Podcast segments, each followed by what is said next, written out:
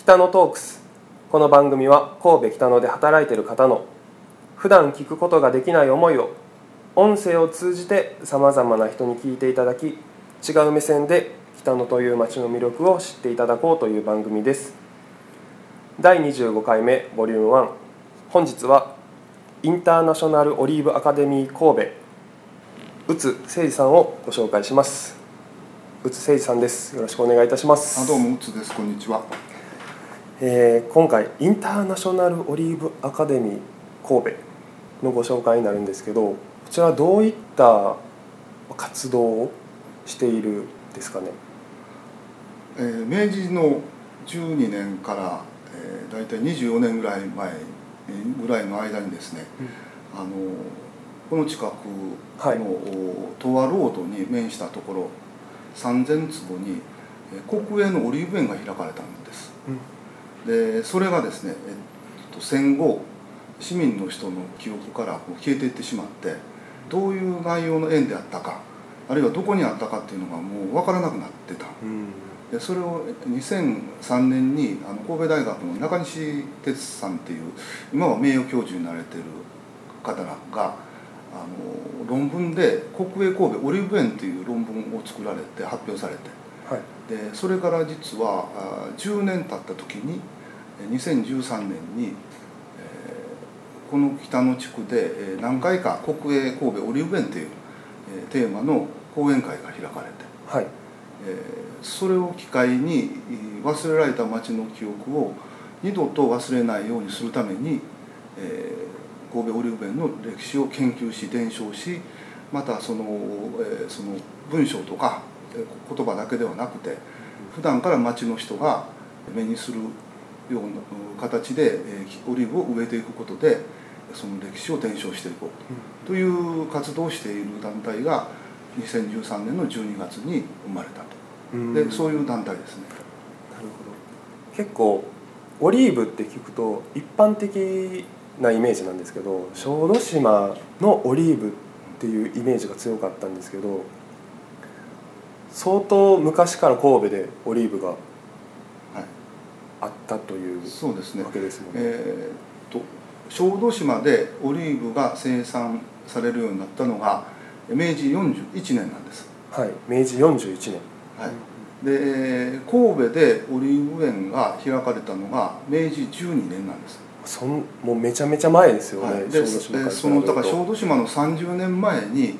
本当にこの北のの中にある3000坪の地域がえオリーブを搾油を日本で初めて実際成功してたということになるんですけどもあの小豆島とその神戸のオリーブ園の違いというのは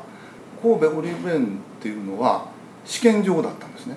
ああはい、はい、だから海外の苗を日本に持ってきてそれを日本に適合するかを試したと。はい、でそうすることで将来それが海外から輸入されてくる量を抑制していくと,、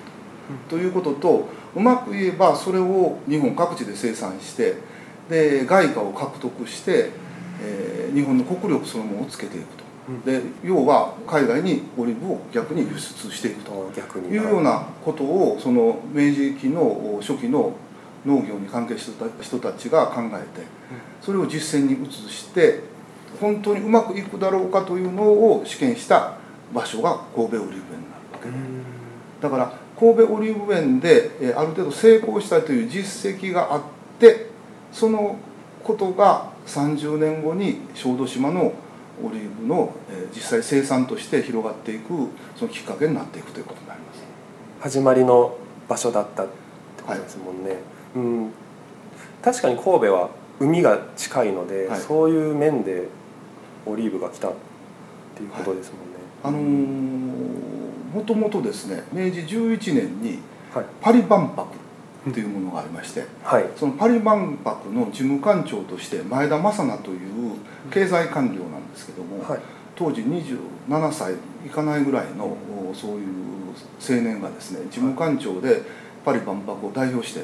行きましてでパリ万博終わったその年の11月ぐらいにパリのビルモラン社っていうその苗木業者はい。から、えーオリーブ苗を2000本買ってですねマルセイユ港から横浜に送ったんですよ2000本。2000本横浜にはい。でそのまんまあの神戸の方に、えー船を乗せ替えて持ってきて。で2000本を持ってきたうちの550本が神戸で育てられはい。でそれ以外は何本かに分けて和歌山であるとか愛知であるとか九州の方へ、えーこう分かれてあの運ばれてやっぱり試されたんですけど神戸が一番適適合しててオリーうん。ブ唯一オリーブ油の搾油まで成功したと。あ作油までできたのはその当時神戸だけだった、そうなんですね。でそれ以前は実はあの東東京の方にもそういう試験場があるんですね。あの神戸オリーブ園のもともと親になる三田育種場というところが慶応大学のはい。学校があるところあたりが薩摩藩邸の後の広い広大な敷地があったんですけどそこのところがあの明治になってから育種場といって世界中から苗を持ってきたりあるいははい。牛とか馬とか農機具とかをお展示するスペースが作られたんです。で関東の方でオリーブの苗であるとかも試そうとしたんですけども結局関東はそやっぱりあの土がね良くない、あのちょっと巣があるというか、はい。あのどういうのかな関東ローム層じゃないけど火山灰的なものがあるので。あそう地質的なものが、それと冬場にですねやっぱりこ関西にこちらに比べるとあの気温が下がって霜柱が立ってくると。である程度オリーブっていうのは寒い時期が冬場ないとダメなんですけどもそれでも寒すぎるということで、えーそれ以前にもう関東ではちょっと難しいからやっぱり暖かいだから地中海沿岸で、えーその生息しているオリーブっていうのを関東ではなくて関西の方の適した場所に、えー試したいということがあって神戸まで持ってきたと。でちょうど神戸がやっぱり地中海型の気候に似,、はい。似てる、うーんあそうなんですか、はい、で雨の量とかもあんまあんまり多すぎてもダメだし適当な寒さもあるしうん。っていうようなところで神戸は適合ししていたということですね。今気候はいろいろ変わってきてるんで、です。えー今だと実は関東とか東北の方でも栽培は始まってるんですけどうもう、まあ、明治の時期はちょっとそそこまでの適応がオリーブはできなかった。九州でもうまくいかなかったああそれは暑すぎたりとかそういうのがあってってことですか、あるあるいは苗の種類がね持ってきた苗の種類が適応適合してなかったりということはあるかもしれませんけど小豆島の生産量よりも天草とかね長崎とか九州の方の生産量が徐々にふ増えてきている状態で、はい。まあ、レベル的には小豆島がやっぱり一番日本ではトップだと思うんですけど、はい。それでも日本の実際使われている量の本当に5%が小豆島であるかないかぐらいでほとんど輸入ですよね。うーんそれでも5%なんですね。ちょっとねその正確な数字はわからないんですが、まあほぼほぼはやっぱりこううん。輸入に頼ってしまってるっていう、なかなか適合する土地が多くはないんでしょう日本も。そうですね、でもそんなに結構全国にオリーブがあるっていうのがあまりこうイメージしてなかったのでうん。初めて聞いた話でした、そうですよね。あの結局は明治期にこれどうしてオリーブ園がなくなったかっていうことの一つにもなるんですけども、うん食用としてのね価値っていうのが一般的に知られてなかった。ああその当時、うん、これはちょっと歴史的なその文献によるとですね、一応オリーブっていうのは食用として非常に価値が高いものであるということはその導入人た人たちは分かっていたけども実際にじゃあなんで使ってたかって言ったら紡績